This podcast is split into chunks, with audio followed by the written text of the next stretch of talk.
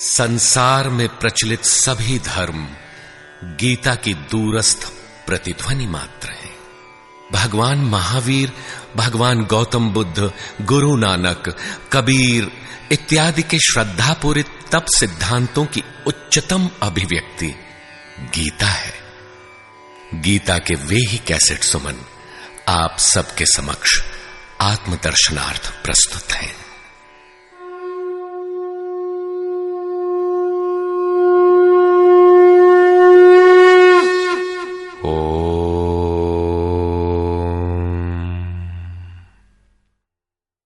श्री परमात्मने नमः।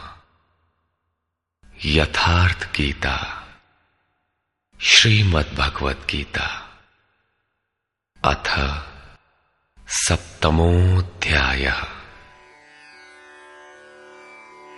गत अध्यायों में गीता के मुख्य मुख्य प्राय सभी प्रश्न पूर्ण हो गए हैं। निष्काम कर्म योग ज्ञान योग, कर्म और यज्ञ का स्वरूप और उसकी विधि, योग का वास्तविक स्वरूप और उसका परिणाम तथा अवतार, वर्ण संकर, सनातन आत्मस्थित महापुरुष के लिए भी लोक हितार्थ कर्म करने पर बल, युद्ध इत्यादि पर विशद चर्चा की गई। अगले अध्यायों में योगेश्वर श्री कृष्ण ने इन्हीं से संदर्भित अनेक पूरक प्रश्नों को लिया है, जिनका समाधान तथा अनुष्ठान आराधना में सहायक सिद्ध होगा। छठे अध्याय के अंतिम श्लोक में योगेश्वर ने यह कहकर प्रश्न का स्वयं बीजारोपण कर दिया कि जो योगी, मद गतेनांतरात्मना मुझमें अच्छी प्रकार स्थित अंतकरण वाला है, उसे मैं अतिशय श्रेष्ठ योगी मानता हूँ। परमात्मा में अच्छी प्रकार स्थिति क्या है?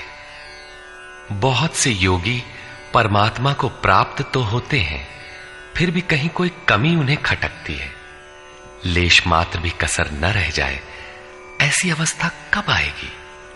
संपूर्णता से परमात्मा की जानकारी कब आएगी? कब होती है? इस पर योगेश्वर श्री कृष्ण कहते हैं, श्री भगवान वाच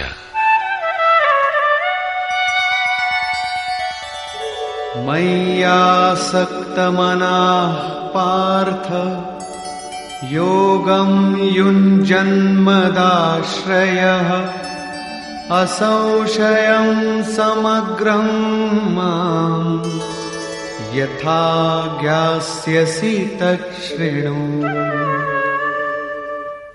पार्थ, तू मुझमें आसक्त हुए मन वाला, बाहरी नहीं, अपितु मदाश्रय।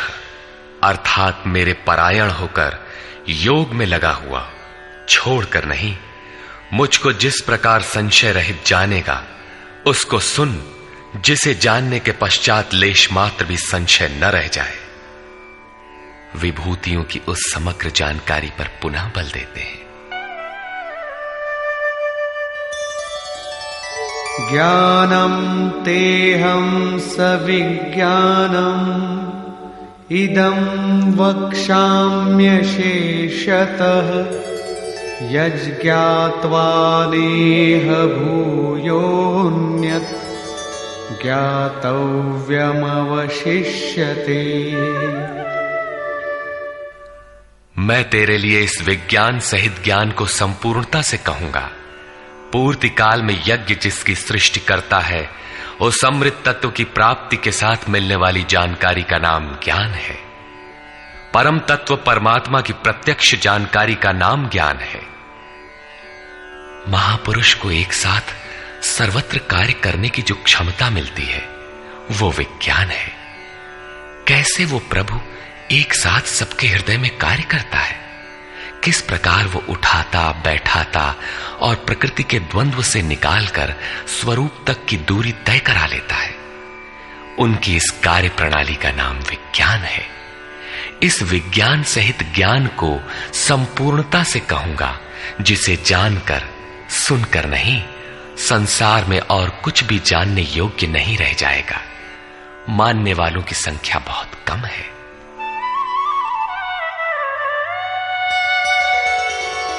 मनुष्याणां सहस्रेषु कश्चिद्यतति सिद्धये, यततामपि सिद्धानां कश्चिन्मां वेत्ति तत्त्वतः।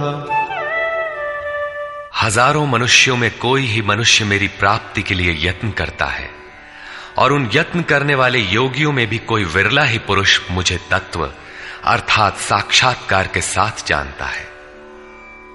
अब समग्र तत्व है कहाँ? एक स्थान पर पिंड रूप में है अथवा सर्वत्र व्याप्त है? इस पर योगेश्वर श्री कृष्ण कहते हैं भूमिरापो नलो वायुः खं मनो बुद्धिरेव च। अहङ्कार इतीयं मे भिन्ना प्रकृतिरष्टधा। अर्जुन, भूमि, जल, अग्नि, वायु और आकाश तथा मन, बुद्धि और अहंकार, ऐसे ये आठ प्रकार के भेदों वाली मेरी प्रकृति है। ये अष्टधा मूल प्रकृति है। अपरेयमितस्त्वन्या प्रकृतिं विद्धि मे परा जीवभूतां महाबाहो ययेदन्धार्यते जगत्। यम अर्थात ये आठ प्रकारों वाली तो मेरी अपरा प्रकृति है, अर्थात जड़ प्रकृति है। महाबाहु अर्जुन, इससे दूसरी को जीव रूप परा, अर्थात चेतना प्रकृति जान, जिससे संपूर्ण जगत धारण किया हुआ है, वो है जीवात्मा। जीवात्मा भी प्रकृति के संबंध में रहने के कारण वो भी प्रकृति ही है। एतद्योनीनि भूतानि। सर्वाणीत्युपधारय। अहं कृत्स्नस्य जगतः प्रभवः प्रलयस्तथा। अर्जुन, ऐसा समझ के संपूर्ण भूत, एतद्योनीनी, इन महाप्रकृतियों से परा और अपरा प्रकृतियों से ही उत्पन्न होने वाले हैं। यही दोनों एकमात्र योनि है। मैं संपूर्ण जगत की उत्पत्ति तथा प्रलय रूप हूँ, अर्थात मूल कारण हूँ। जगत की उत्पत्ति मुझसे है और प्रलय, अर्थात विलय भी मुझमें है। जब तक प्रकृति विद्यमान है, तब तक मैं ही उसकी उत्पत्ति हूँ। और जब कोई महापुरुष प्रकृति का पार पा लेता है, तब मैं ही महाप्रलय भी हूँ, जो अनुभव में आता है। सृष्टि की उत्पत्ति और प्रलय के प्रश्न को मानव समाज ने कौतूहल से देखा है। विश्व के अनेक शास्त्रों में इसे किसी न किसी तरह समझने का प्रयास चला आ रहा है।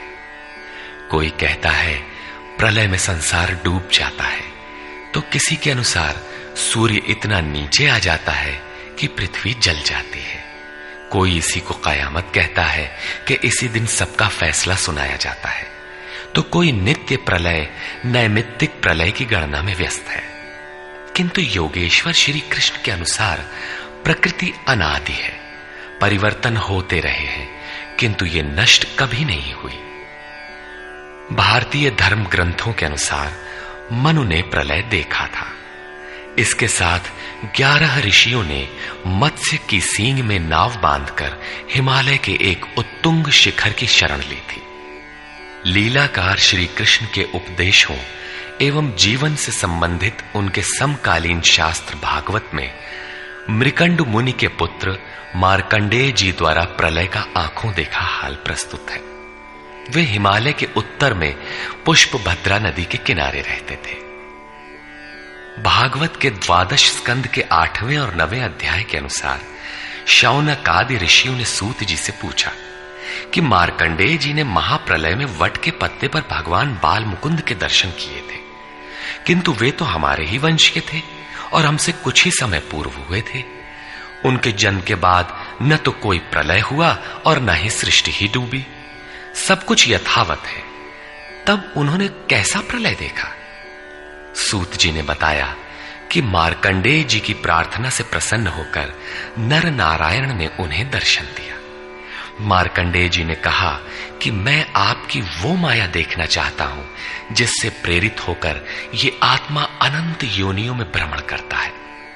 भगवान ने स्वीकार किया, और एक दिन जब मुनि अपने आश्रम में भगवान के चिंतन में तन्मय हो रहे थे, तब उन्हें दिखाई पड़ा कि चारों ओर से समुद्र उमड़कर उनके ऊपर आ रहा है। उसमें मगर छलांगे लगा रहे थे। उनकी चपेट में ऋषि मारकंडे भी आ रहे थे। वे इधर उधर बचने के लिए भाग रहे थे। आकाश, सूर्य, पृथ्वी, चंद्रमा, स्वर्ग, ज्योतिष मंडल सभी उस समुद्र में डूब गए। इतने में मार्कंडेय जी को एक बरगद का पेड़ और उसके पत्ते पर एक शिशु दिखाई दिया। श्वास के साथ मार्कंडेय जी भी उस शिशु के उदर में चले गए और अपना आश्रम, सूर्यमंडल सहित सृष्टि को जीवित पाया और पुनः श्वास के साथ उस शिशु के उदर से वे बाहर आ गए।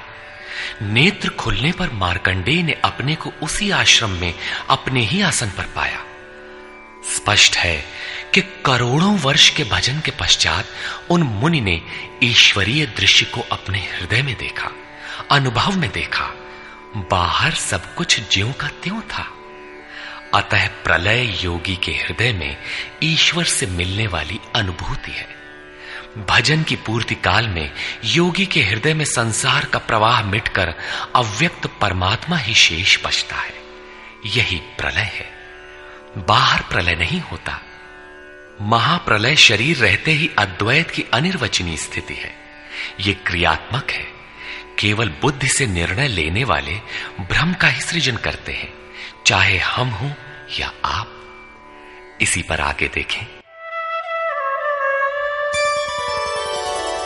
मत्तः परतरं नान्यत् किञ्चिदस्ति धनञ्जय।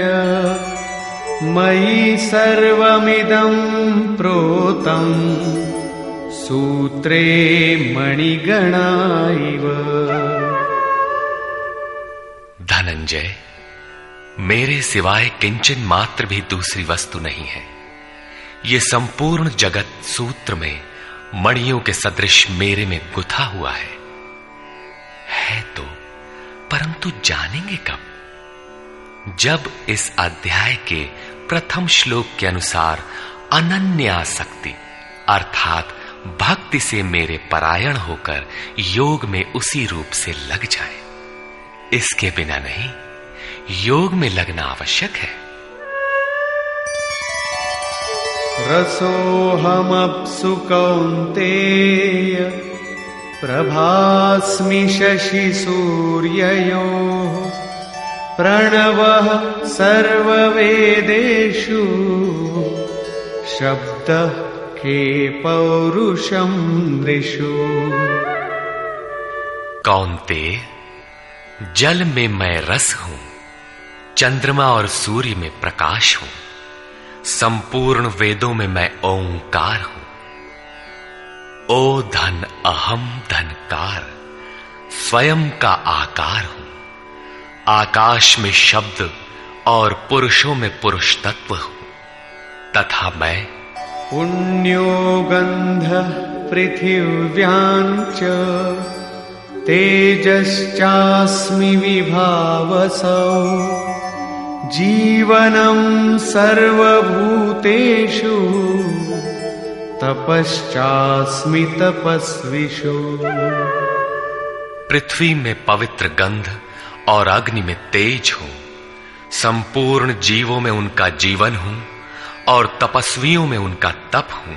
बीजम सर्वभूतानां विद्धि पार्थ सनातनम्। बुद्धिर्बुद्धिमतामस्मि तेजस्तेजस्विनामहम्। पार्थ, तू संपूर्ण भूतों का सनातन कारण, अर्थात बीज, मुझे ही जान। मैं बुद्धिमानों की बुद्धि और तेजस्वियों का तेज हूँ। इसी क्रम में योगेश्वर श्री कृष्ण कहते हैं बलम बलवतां चाहम कामराग विवर्जितम् धर्माविरुद्धो भूतेषु कामोऽस्मि भरतर्षभ। हे भरत श्रेष्ठ अर्जुन मैं बलवानों का कामना और आसक्ति रहित बल हूँ। संसार में सब बलवान ही तो बनते हैं। कोई दंड बैठक लगाता है, कोई परमाणु इकट्ठा करता है। किंतु नहीं श्री कृष्ण कहते हैं कि काम और राग से परे जो बल है, वो मैं हूँ। वही वास्तविक बल है। सब भूतों में धर्म के अनुकूल कामना मैं हूँ। पर ब्रह्म परमात्मा ही एकमात्र धर्म है, जो सबको धारण किए हुए है। जो शाश्वत आत्मा है, वही धर्म है, जो उससे अविरोध रखने वाली कामना है, मैं हूँ।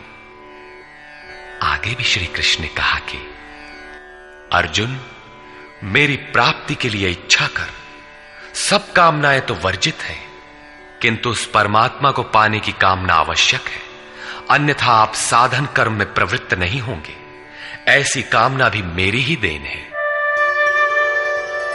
ये चैव सात्विका भावा।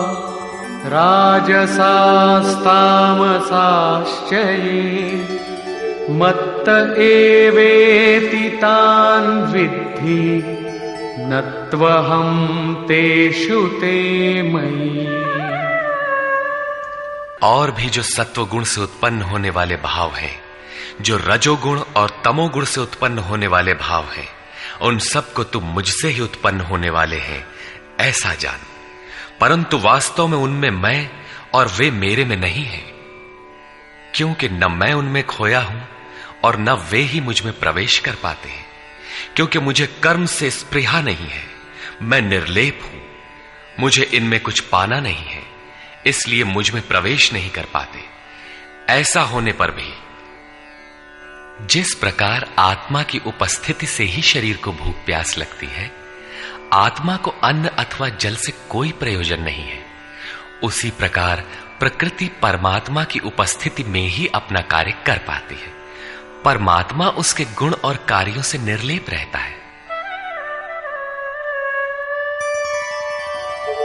त्रिभिर्गुणमयैर्भावैः एभिः सर्वमिदं जगत् मोहितं नाभिजानाति मामेभ्यः परमव्ययम्।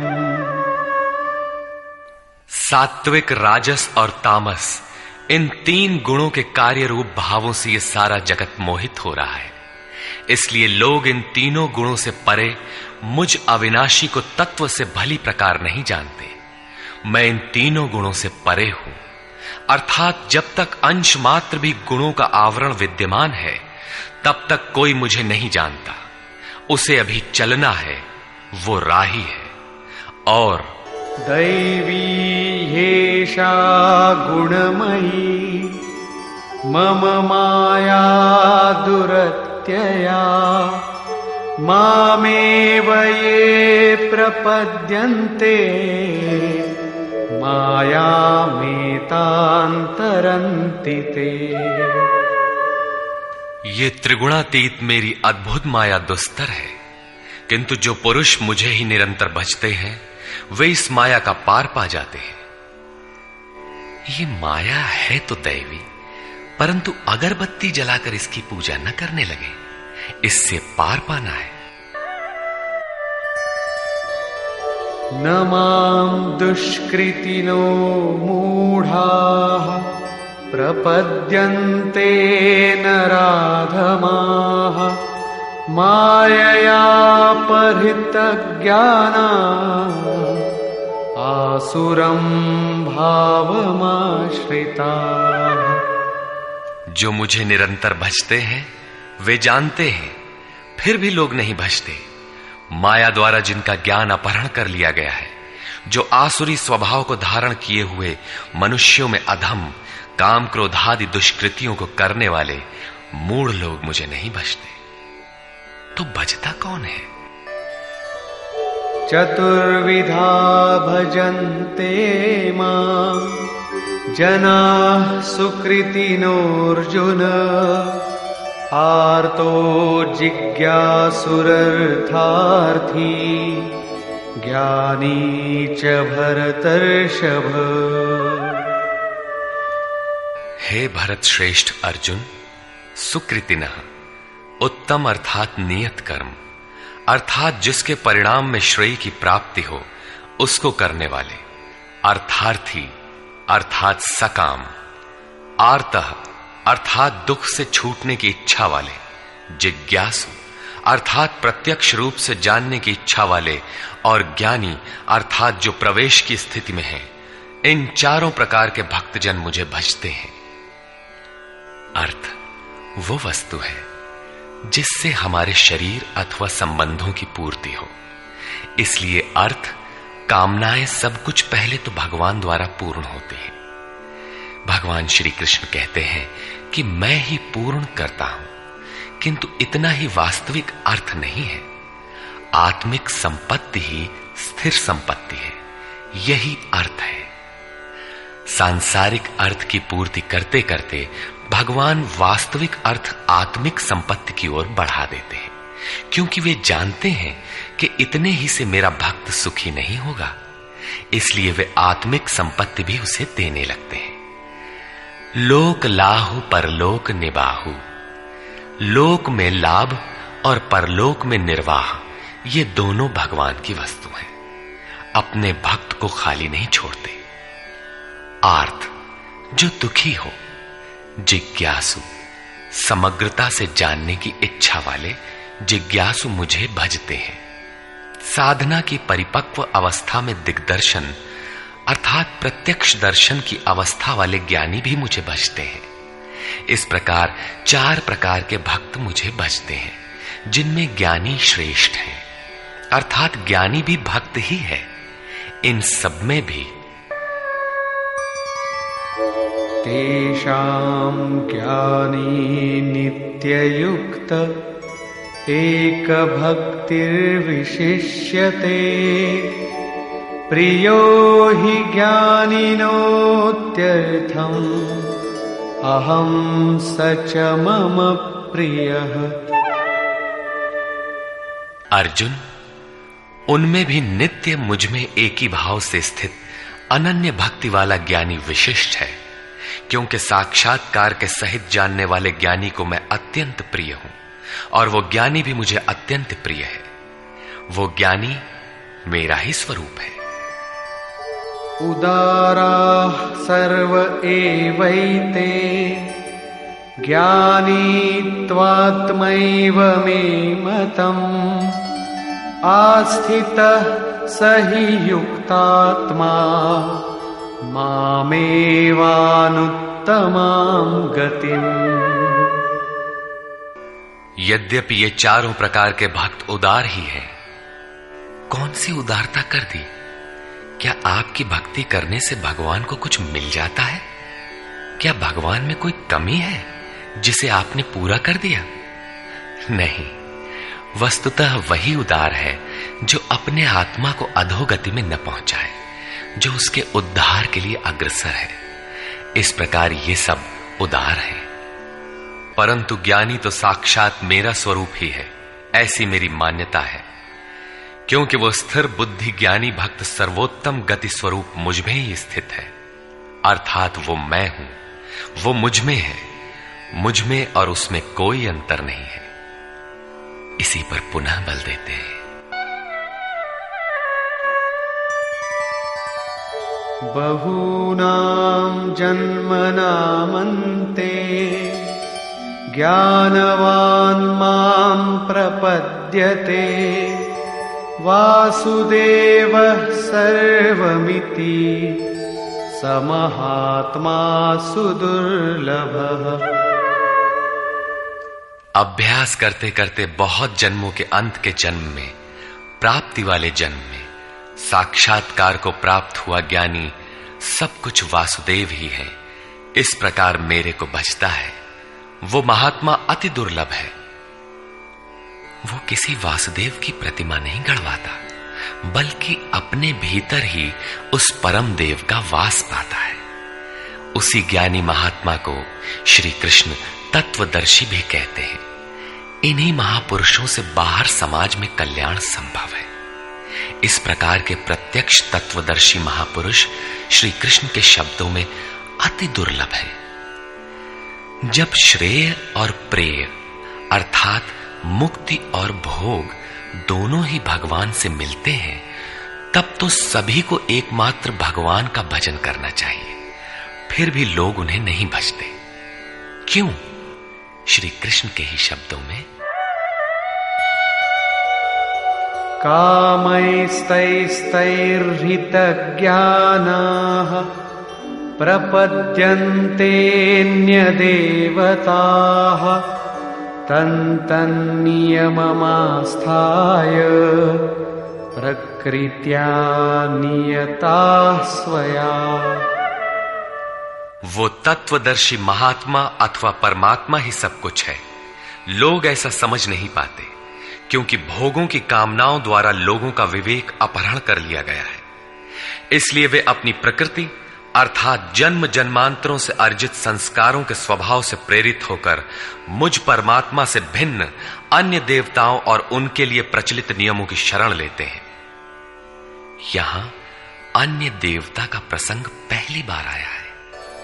यो यो याम यां तनुं भक्तः श्रद्धयार्चितुमिच्छति। तस्य तस्याचलां श्रद्धा तामेव विदधाम्यहम्। जो जो सकामी भक्त जिस जिस देवता के स्वरूप को श्रद्धा से पूजना चाहता है, मैं उसी ही देवता के प्रति उसकी श्रद्धा को स्थिर करता हूँ। मैं स्थिर करता हूँ। क्योंकि देवता नाम की कोई वस्तु होती, तब तो वो देवता ही श्रद्धा को स्थिर करता। सतया श्रद्धया युक्तः तस्याराधनमीहते, लभते च ततः मयैव वो पुरुष उस श्रद्धा से युक्त होकर, उस देव विग्रह के पूजन में तत्पर होता है। और उस देवता के माध्यम से मेरे ही द्वारा निर्मित उन इच्छित भोगों को निसंदेह प्राप्त होता है।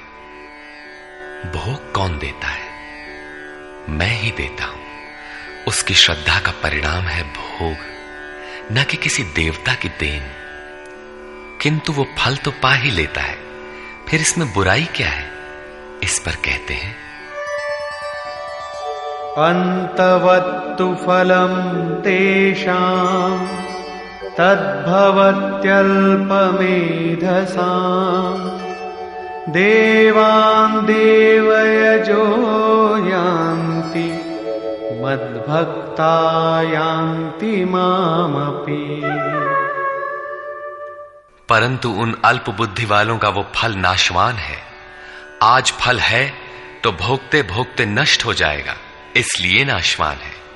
देवताओं को पूजने वाले देवताओं को प्राप्त होते हैं, अर्थात देवता भी नाशवान है। देवताओं से लेकर यावन मात्र जगत परिवर्तनशील और मरण धर्मा है। मेरा भक्त मुझे ही प्राप्त होता है, जो अव्यक्त है नैष्ठिकीम परम शांति पाता है। देवता, हृदय के अंतराल में परम देव परमात्मा के देवत्व को अर्जित कराने वाले सदगुणों का नाम है। थी तो ये अंदर की वस्तु, किंतु कालांतर में लोगों ने भीतर की वस्तु को बाहर देखना प्रारंभ कर दिया। मूर्तियाँ गढ़ ली कर्म कांड रच डाले और वास्तविकता से दूर खड़े हो गए। श्री कृष्ण ने इस भ्रांति का निराकरण उपर्युक्त चार श्लोकों में किया। गीता में पहली बार अन्य देवताओं का नाम लेते हुए उन्होंने कहा कि देवता होते ही नहीं। लोगों की श्रद्धा जहाँ झुकती है, वहाँ मैं ही खड़ा होकर उनकी श्रद्धा को पुष्ट करता हूँ और मैं ही वहाँ फल भी देता हूँ। वो फल भी नश्वर है। फल नष्ट हो जाते हैं, देवता नष्ट हो जाते हैं और देवताओं को पूजने वाला भी नष्ट हो जाता है। जिनका विवेक नष्ट हो गया है, वे मूल बुद्धि ही अन्य देवताओं को पूजते हैं। श्री कृष्ण तो यहाँ तक कहते हैं कि अन्य देवताओं को पूजने का विधान ही अयुक्ति संगत है।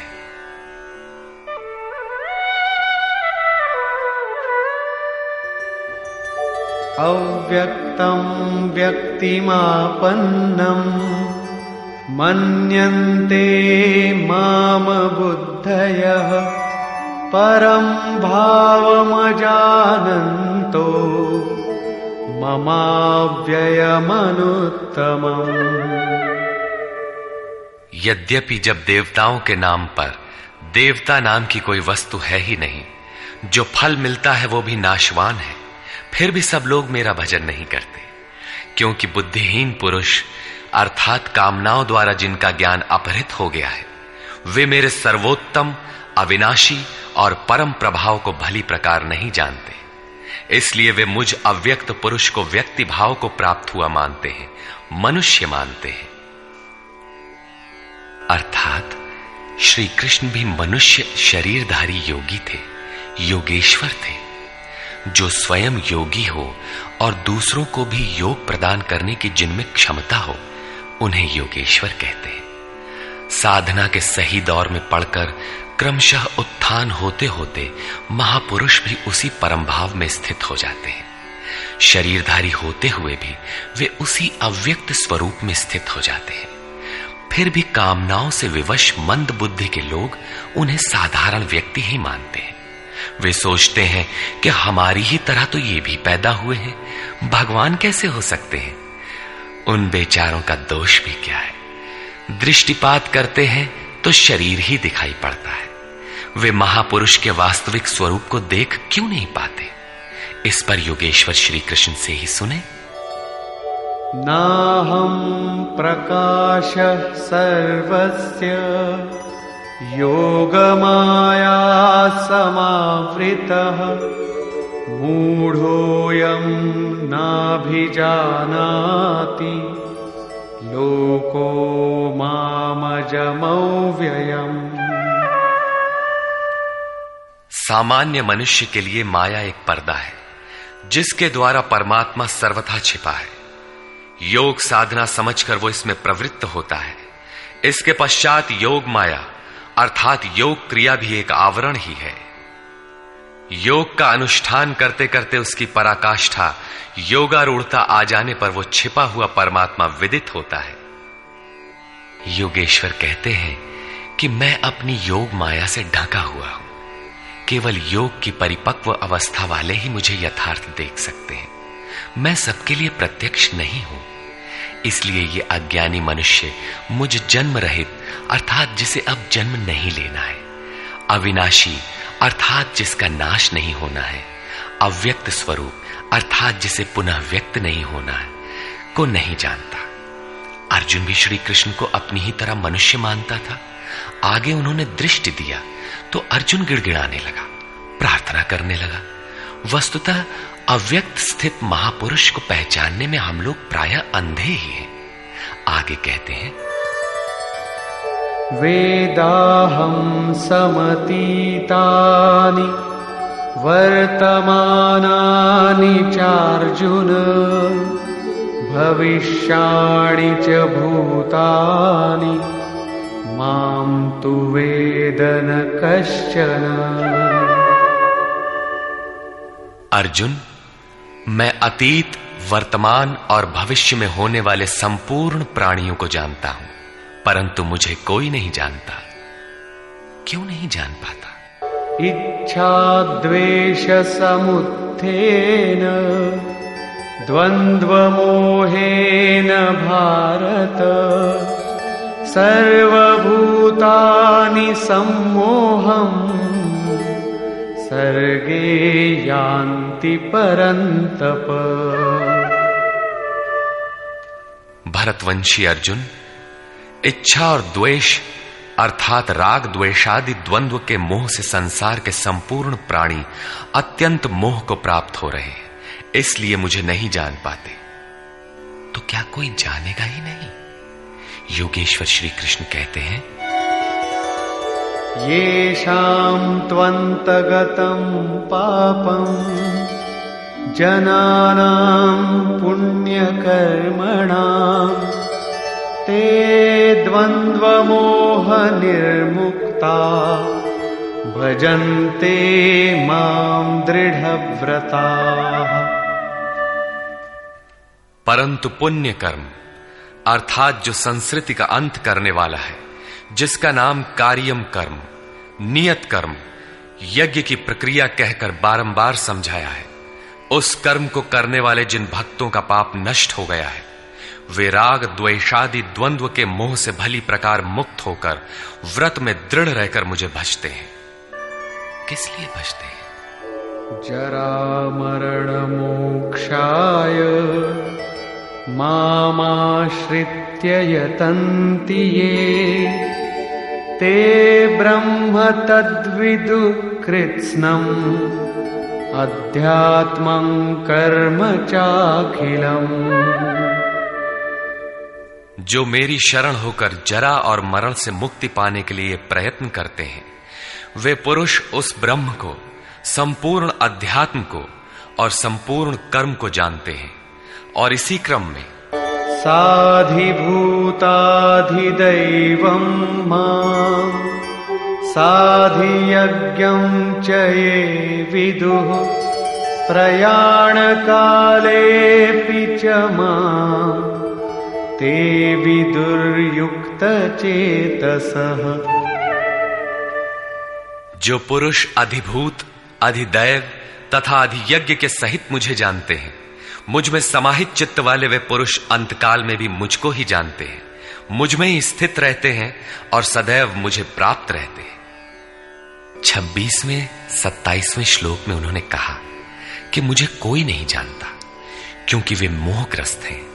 किंतु जो उस मोह से छूटने के लिए प्रयत्नशील हैं, वे संपूर्ण ब्रह्म, संपूर्ण अध्यात्म, संपूर्ण कर्म, संपूर्ण अधिभूत, संपूर्ण अधिदैव और संपूर्ण अधियज्ञ सहित मुझको जानते हैं। अर्थात इन सब का परिणाम मैं, अर्थात सदगुरु हूँ। वही मुझे जानता है, ऐसा नहीं कि कोई नहीं जानता। निष्कर्ष।